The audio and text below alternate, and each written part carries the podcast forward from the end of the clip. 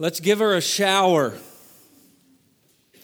Well, I'm not sure we can do that given this situation. Well, let's give her a shower, a baby shower at someone's home. Well, does that mean we are condoning the sin? As a church, we just can't look over this sin. What will we be saying? Well, what about the baby she's carrying? She's chosen not to have an abortion. I wonder if the baby will be up for adoption. Maybe someone in our church could adopt the baby. Will she still be allowed to come to youth group? Will she still be allowed to come to church? These were conversations that I was having with people in the context of our church after we found out there was a teenage girl in the youth group who was pregnant. She wasn't a member, she just attended. She wasn't a Christian, she was at everything we did. There was one group in the church that said we need to figure out how to embrace her. We need to figure out how to minister to her. This is a perfect opportunity to share the gospel with her. And then there was another group who very graciously and with a lot of wisdom was trying to think through the issue and make sure we didn't just come across like we were condoning sin. And it was a very difficult conversation. It was a very difficult time in my life as a new pastor. She wasn't a member again. She wasn't a Christian. There wasn't the issue of church discipline that could happen for unrepentant sin. There, we, we, we didn't know how to deal with it because of that. But we were having to answer these questions. What were we going to do? We come off of the mountain with Balaam in chapter 25 of Numbers. And the same question is before us. It was the same question that was before Moses as he came off of Mount Sinai with the Ten Commandments and he found the people of Israel worshiping idols. Here, Balaam, we with Balaam come down the mountain and we find the people of Israel engaged, intimately engaged in pagan worship. And the question is how are we going to deal with this? How is God going to deal with this? How will God execute justice upon his people while at the same time loving his people? How will God display his faithfulness without overlooking their sin and condoning their sin? First of all, we see in Numbers chapter 25, verse 1, we see the severe nature of their sin. And we see here the Bible is very graphic in describing their sin. And I'll just remind you as we read this this is the Bible, this is the Word of God. While Israel lived in Shittim, the people began to whore with the daughters of Moab. They, these invited the people to their sacrifices of their gods, and the people ate and bowed down to their gods. Here we see this very graphic imagery to describe the sin of the people of Israel.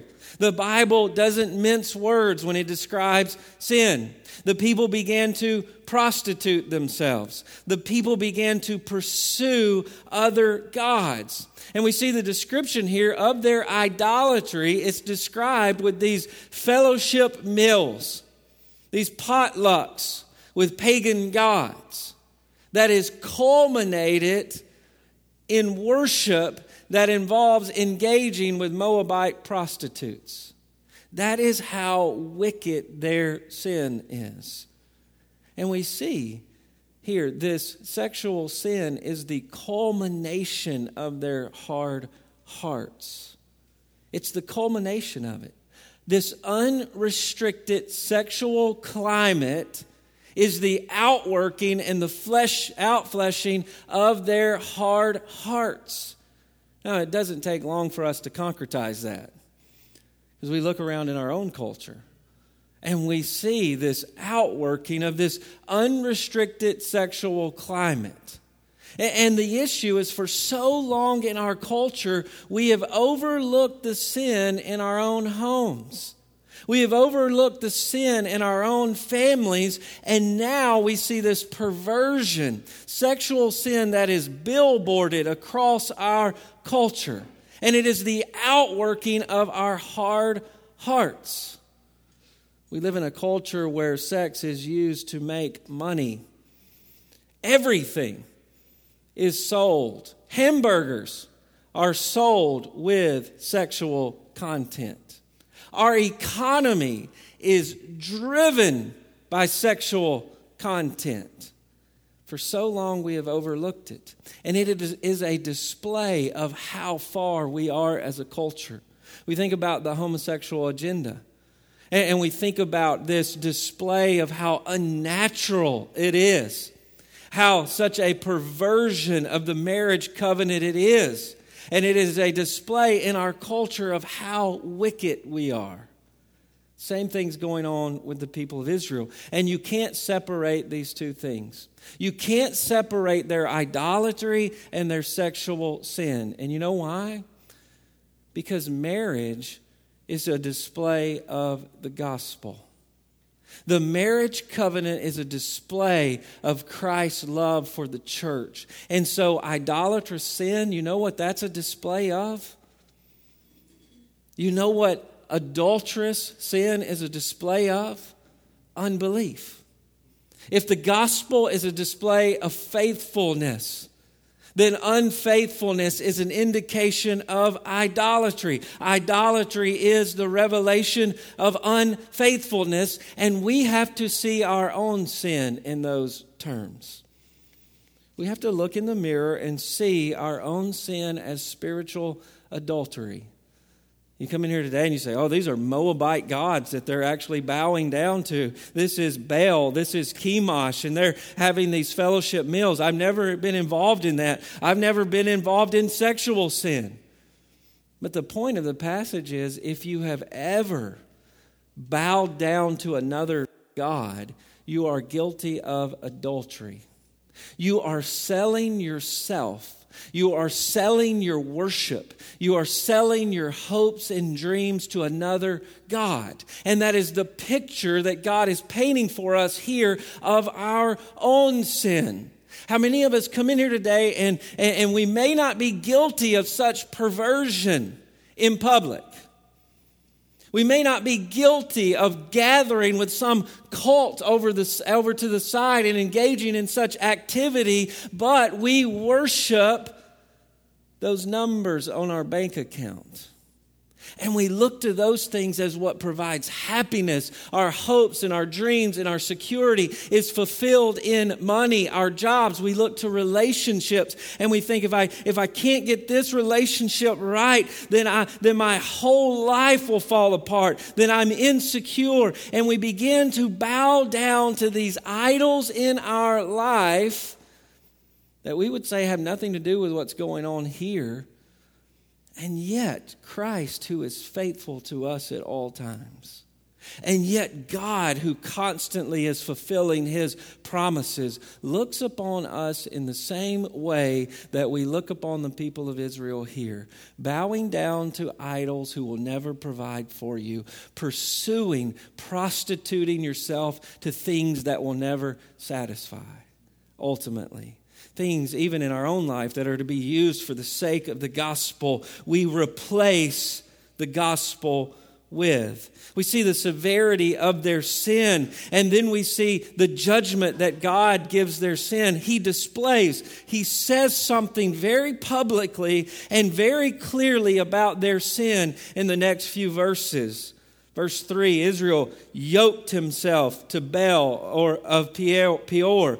Here we've seen adultery, we've seen prostitution used to describe their sin, and now they are hitching, yoking themselves to these false idols, meaning they are working for them. They are longing after them, and now they are enslaving themselves to them. Instead of working for Yahweh, they are working for Baal, they are working for Chemosh. And then notice the anger of the Lord kindled, like the fire of the sacrifice. It's kindling, it's smoldering. The anger, the fury of the Lord, notice, kindled against Israel. The last chapter, we saw all of the nations that Israel was defeating. God's justice kindling against them. Now it's toward his own people. And the Lord said to Moses, Take the chiefs, take the leaders of the people and hang them in the sun before the Lord, that the fierce anger of the Lord may turn away from Israel.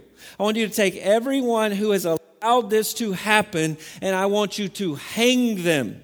Literally, the text says, impel them, spear them, and set them before the people that they may see publicly the judgment for their sin. Notice Moses said to the judges, the leaders who are making decisions about the state of the people. This isn't a judge in a court, these are leaders of Israel set up to protect and provide for the people. Each of you kill those of the men who have yoked, again, enslaved themselves to these false gods, Baal of Peor. Here, there is this public display of justice. And why does God do this? Why does He display the leaders and all who are engaged? He does that to purge the nation of sin. He says, I want you to see what your sin is. I want you to see what this adultery is. I want you to see what this prostitution is. I want you to see what this idolatry is, and I want you to see what it causes. It causes death. Just like a few chapters ago, we have the serpent on the pole in the wilderness. They had been snake bitten because of their sin. Their sin caused death. He says, Hold that serpent up, that thing that caused death, and you look to it and you will be delivered. Here, look at your leaders. Look at sin, look at death, and you will be delivered.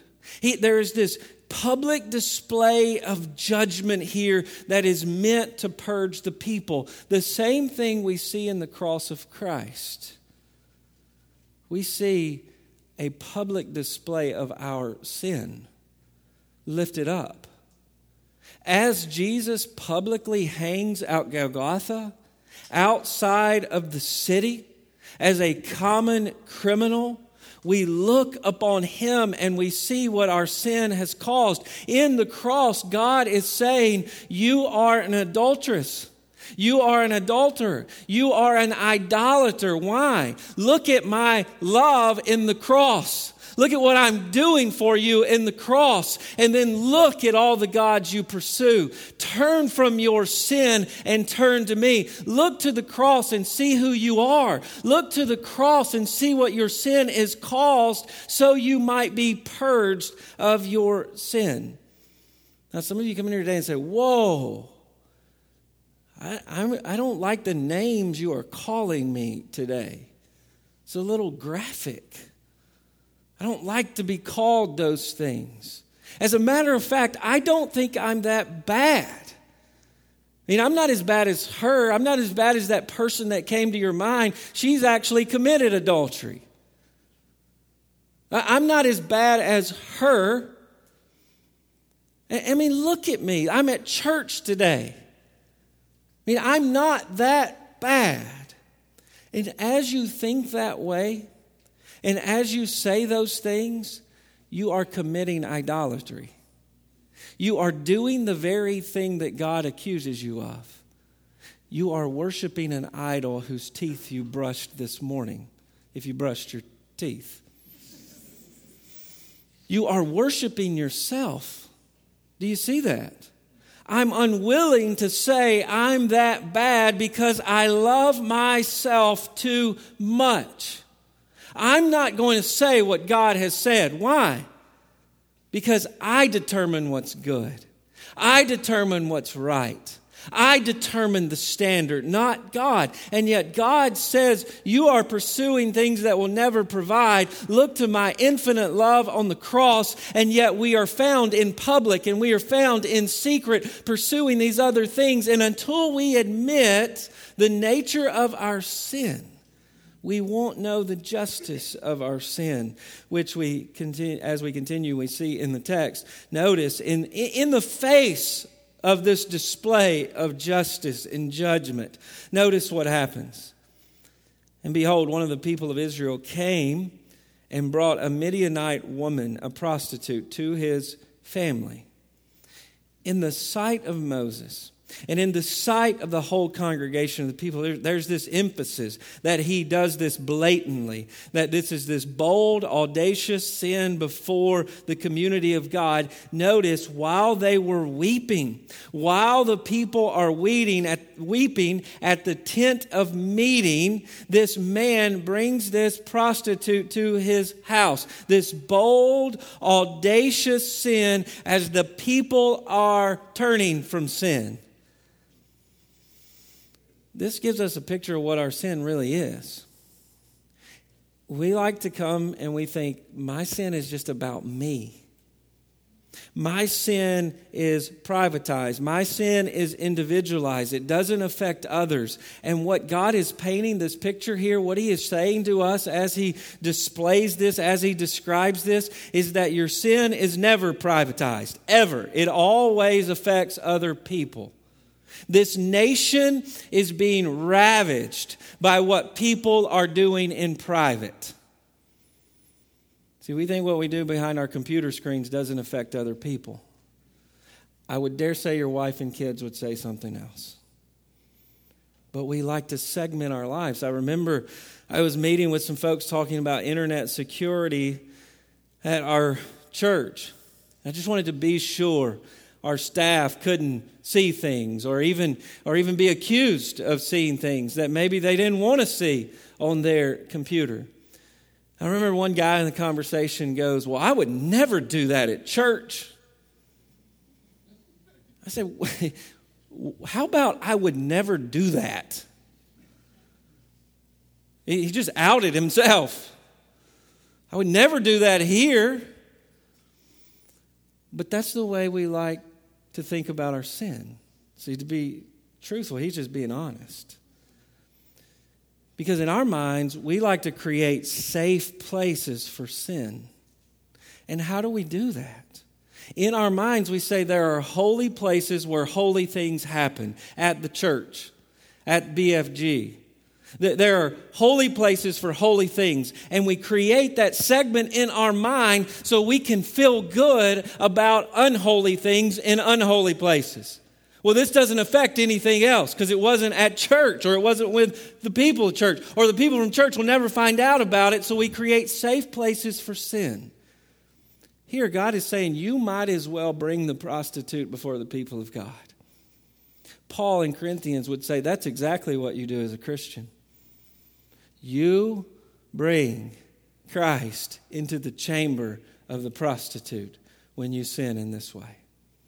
That's exactly what's going on here. That's exactly what he is displaying for us. And that's the same reason so many of in, us in our hearts and our minds, we segment these things. And so we can vote for pro life candidates and we can support them on Facebook. And we have this, this conservative views category of our life, and we want everybody to know us this way. I'm a Baptist, I'm a Republican, I vote for these people, and I do these things on the same computer where we commit heinous and wicked sins. Why? We think there's no connection. And what God is describing here is oh, there is a connection. And there must be justice for all sin. And we see a man named Phinehas here who takes this justice into his own hands. Notice the son of Eleazar, the son of Aaron the priest, his grandson, who has been given the priesthood, will be given the priesthood. He sees what's happening and he leaves the congregation, he leaves the worship service with a spear in his hand. He's going to war. And he went after the man into his chamber, into his own home, and he pierced both of them, the man of Israel and the woman through her belly, in the act. Thus the plague of the people of Israel stopped. This is a man who sees sin for what it is a blatant display of adulterous idolatry. And he puts it to rest. He stops it out of this godly zeal. And we see so far there is a public display of judgment, and then there is an uncovering of what's going on in private for the atonement of sin. We see the justice of God here. Notice the plague stops. There are people dying because of this idolatry, there are people who are being judged before the people of God because of this adultery. And the plague stops. But we see in verse 9, nevertheless, those who died by the plague were 24,000. Imagine if God started judging people in our culture for this kind of sin. The people who would just drop dead. And yet, this man takes justice into his own hands. And he goes to battle for the justice of God like a warrior. And here we see God is saying to the people of Israel, Look, you are killing yourself. This is what you're doing to yourself. Let's just call it what it is. You're killing yourself by prostituting yourself. And now, you know what he's saying? You've been killed with a prostitute. You've been executed as a prostitute, which again is what Jesus says to us on the cross. You are guilty of idolatry, and on the cross, you are killed as an idolater in Christ. You are committing spiritual adultery, you are killed as an adulterer in Christ on the cross. And as humiliating as that is, the words coming out of my mouth, you're scooting around in your chair, you're thinking, oh my gosh, let me get out of here. As humiliating as that is, that is to be freeing for you. That's to be freeing. You see, on the cross, Jesus says you're a sinner. You can't have the cross without saying you're a sinner. You can't come to the cross without saying that's what I deserve because guess what? Jesus didn't deserve it. And on the cross, he is saying, This is who you are. Jesus and everyone in here and everyone out there already knows you're a sinner. Stop trying to cover it up. Here, there is this blatant display of what we've done and who we are. God sees it, Jesus sees it. Stop denying it. He's not shocked by your sin, and He's not unaware of your sin. Stop trying to cover it up. Many of us are on a PR campaign to just try to convince yourself and everyone around you that you're not as bad as the Bible says you are. And there is freedom and there is joy in saying, That's me. That's me. In the cross, I've been speared through for my sin. That's who I am before God. And this is a huge problem in the church. It's a huge problem. For too long, we've had preaching in the church that simply looks out there and says, Those are some bad people. Those are some people doing some bad things. Can you believe the world is going to hell in a handbasket? And never looking in our own eyes and saying, Whoa, you are a bad person. But there's freedom in that. I hope you get that. Don't just hear the first part. I'm an idolater. No, here, there is freedom in the cross, even for idolaters, even for adulterers. There's freedom in the cross, but you can't get to the cross until you first admit who you are.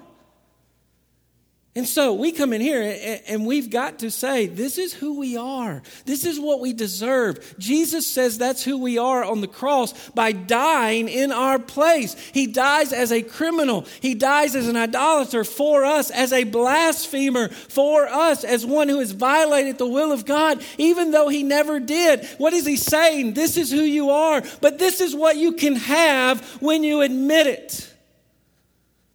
I wonder if in your BFG,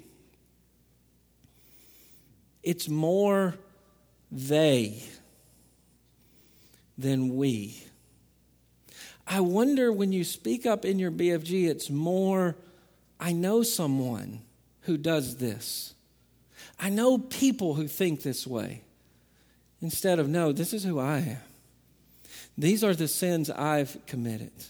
This is the way I think about life. This is the way I think about family. And it's wrong. And I need the gospel. I need Jesus to change the way that I think. I need the cross of Christ for the sins that I've committed. Not just they, them, those people, but I, we, us. We need the gospel. And until we understand that we need the gospel, we need to shut up about those people because our message has no credibility and it means nothing.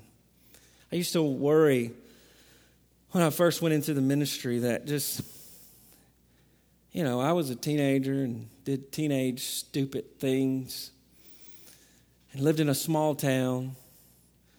So I said, okay, I'm going in the ministry. And I remember one of the first times I shared the gospel with someone at school, my senior year of high school. And he goes, But you're just like me. You, you, act just like me. You're not any holier than I am. You, you, you just go to church on Sunday.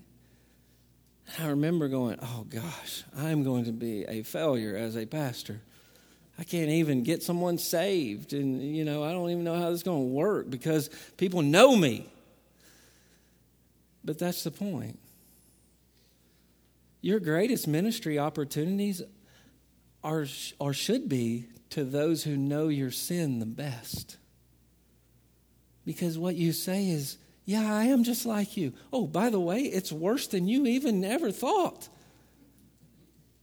It's worse than you've ever imagined. Yeah. No, no, no, no, no. I'm not just like you. I'm worse than you because I know myself better than you know me. That's what the cross does for us. It publicly displays we are out it before God. We're out it while we're being executed for our sin, and it's done in Christ. Here we see this godly zeal for justice from this man, Phinehas, with his spear. And notice verse 10 the Lord said to Moses, Phinehas, the son of Eleazar, the son of Aaron, he's turned back my wrath. This curse, this judgment that was coming on the people has been turned back by this one man. And notice, as we read earlier, why? There's this emphasis of jealousy. There's this emphasis of zeal. We usually think of jealousy in a wrong way. We usually think of this control freak who, who, who won't let his wife or his girlfriend go. We, we usually, that's the way we think about jealousy. Here, jealousy is described jealousy for my justice, jealousy for my name. The same thing God is jealous for. He's jealous for his holy name among his people. And here he finds a man who is jealous for the so, same thing, and he executes and displays justice among the people of Israel in this very graphic way. And notice he gives him, verse 12, this covenant of peace, where peace is established before God, the sacrificial system. Why? Because he's going to uphold the justice of God. He believes in and hopes in the justice of God above and beyond the gods of the nations. He's jealous. He will make sure sin is punished, even in the sacrificial system. So he gives him the priesthood because he's jealous and he made atonement. Remember this word atonement. The wrath of God is bearing down, and yet there is sacrifice of another, and the wrath of God is squelched. The wrath of God turns away. And what he says with the adulterer, with the prostitute being executed, God looks upon that as a sacrifice that this man has made for the people of God. He's gotten to the heart of the matter. And so he's given this perpetual priesthood.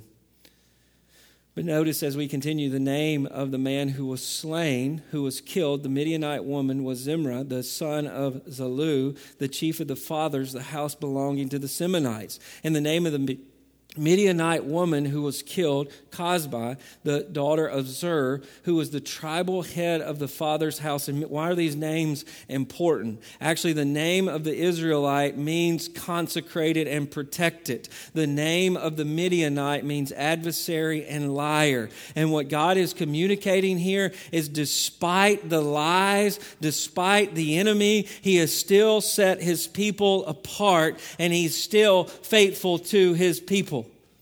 And notice the text continues, and the Lord spoke to Moses and said, Harass the Midianites and strike them down. Instead of allowing these people to overtake them, here God is still working for his people, and that should amaze you. It should absolutely amaze you. You know how often it is in my own life where I'm disrespectful to my wife or short with her and go, oh gosh, how in the world am I going to preach a sermon now? And yet, God still works for his people. Dis, and I shouldn't be disrespectful. I'm not saying, oh, now I can be disrespectful all I want. Just be a jerk before sermons. Some of you wonder why I don't talk much before I preach, and that's why. But so often we commit sin and we think, how in the world could God use me? How in the world could God still use me? There are some of you in here today, and your past is wicked and rebellious and scandalous. And you come in here today and you say, "A retrain day? What can I do around here? And yet, God is still working for his people. Harass them, strike them down, for they will. For they have harassed you with their wiles they have beguiled you in the matter of Peor, in the matter of Cosbi, the daughter of the chief of the Midianite, their sister who was killed on the day of the plague on account of Peor. They deceived you, they tricked you. And yet, I'm still going to use you to judge them for their sin. I'm still going to use this wicked, perverse people to execute my justice in the world. So we see here God loves justice, God loves righteousness. Sin cannot go unpunished. Understand that. God can't say, I'm holy, and then look over your sin like it does. He's not the parent who makes rules and then never upholds the rules. If he is, he's a liar and you can't trust him. If you can't trust God to judge sin, you can't trust him to fulfill his promises. He's inconsistent. So he loves justice, but he also loves his people. And so he's going to make sure justice happens for his people. And where do we see the climax of such love and justice? Amen, cross. Praise God. God's love for justice and his love for his people, as the psalmist says, kiss. He judges sin infinitely, eternally. In his Son, sin is judged. And love is displayed all at once. All sin will be judged, either in hell or in Jesus. You make the choice. You see, what we see here in this high priest is a picture of one who is even more zealous, even more zealous for his people than this man who would impose in this tent and spear these two in the act. We have one who says, No, I will be caught in the act with you on the cross. Jesus says, I'll be killed as an, adult, as an adulterer all the sin you've committed. Jesus says, Put it on me. I will be caught in the act with you. He's not scared to identify with you. See, you're scared to identify with your sin, and Jesus isn't. The cross says he isn't. He died for your sin. That sin you don't want to confess, that sin you don't want to repent from, Jesus died for. It's not Jesus who's scared of your sin, it's you. Justice has been accomplished for your sin. And we have a high priest who is not afraid to identify with his church. He's not to identify with those who prostitute themselves after other sin. He's willing to be killed with her. He's willing to be killed for her. He's treated as an adulterer for her. Let that sink in. As zealous as you are for your sin, God is zealous to get rid of your sin, to deal with your sin that's why he sent his holy, righteous, perfect Son. So, how do we deal with sin? Do we just pull out the spears and start knocking down doors, turning over computer screens? How do we display such justice? Well, I think it's clear from the passage the way that we display godly zeal for the justice of sin is, first of all, dealing with our own sin. The gospel we preach has no credibility if we're simply pointing out the sins of others. It has no credibility. It doesn't make any sense. Remember the Pharisees who bring the prostitute before Jesus, ready to stone her?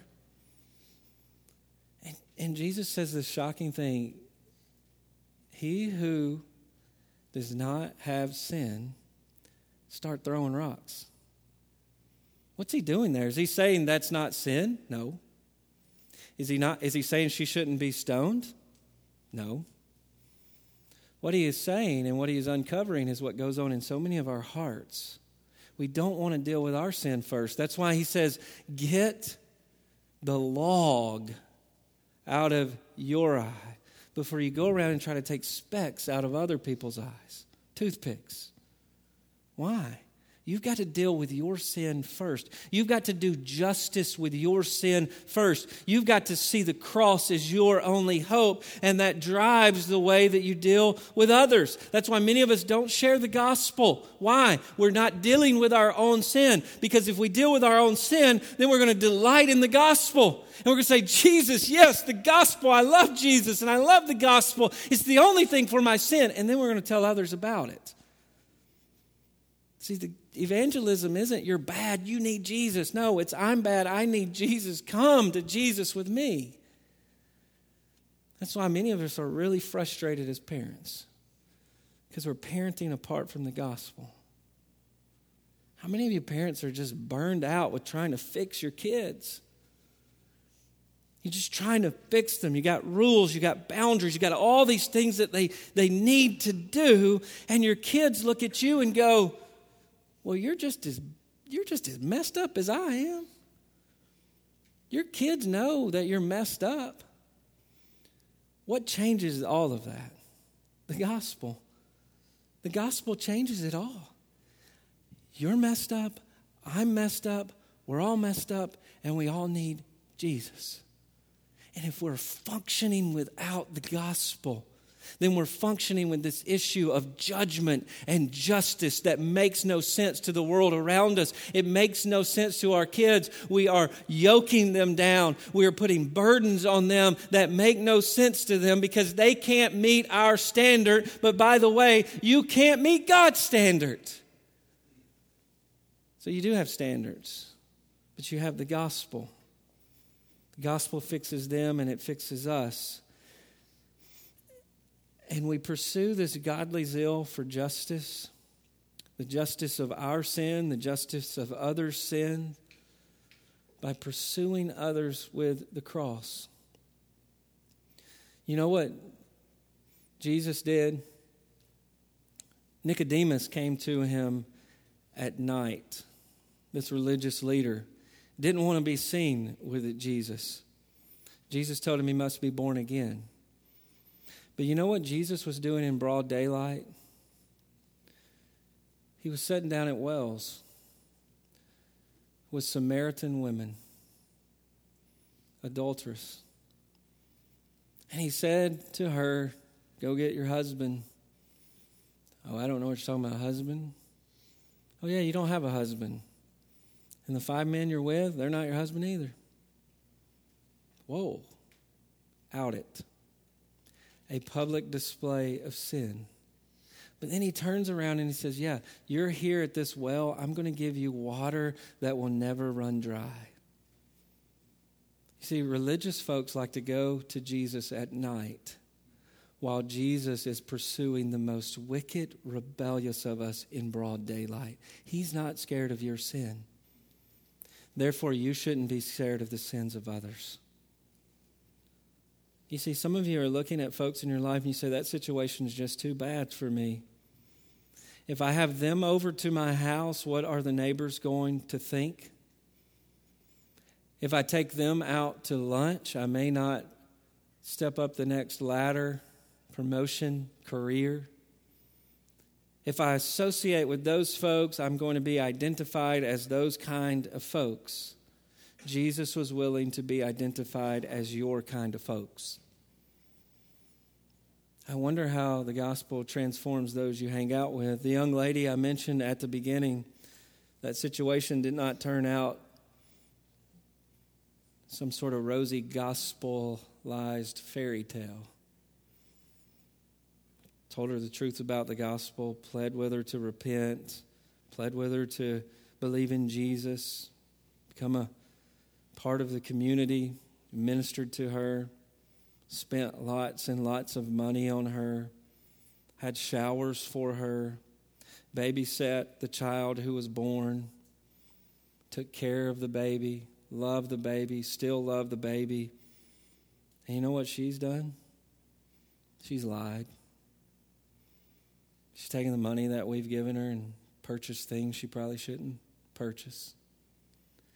And we've looked like fools ministering to her. But here's the reality I would rather look like a fool now than when I stand before Jesus and look foolish for eternity.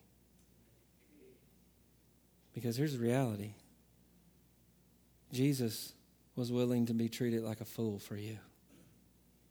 I wonder how it changes the way you look at others, serve others, minister to others. We think about justice and we think about get the sword, get the punishment, get the judgment, and let's go to work. And Jesus says, No, look to the cross. Look to the cross for your sin and the sins of others.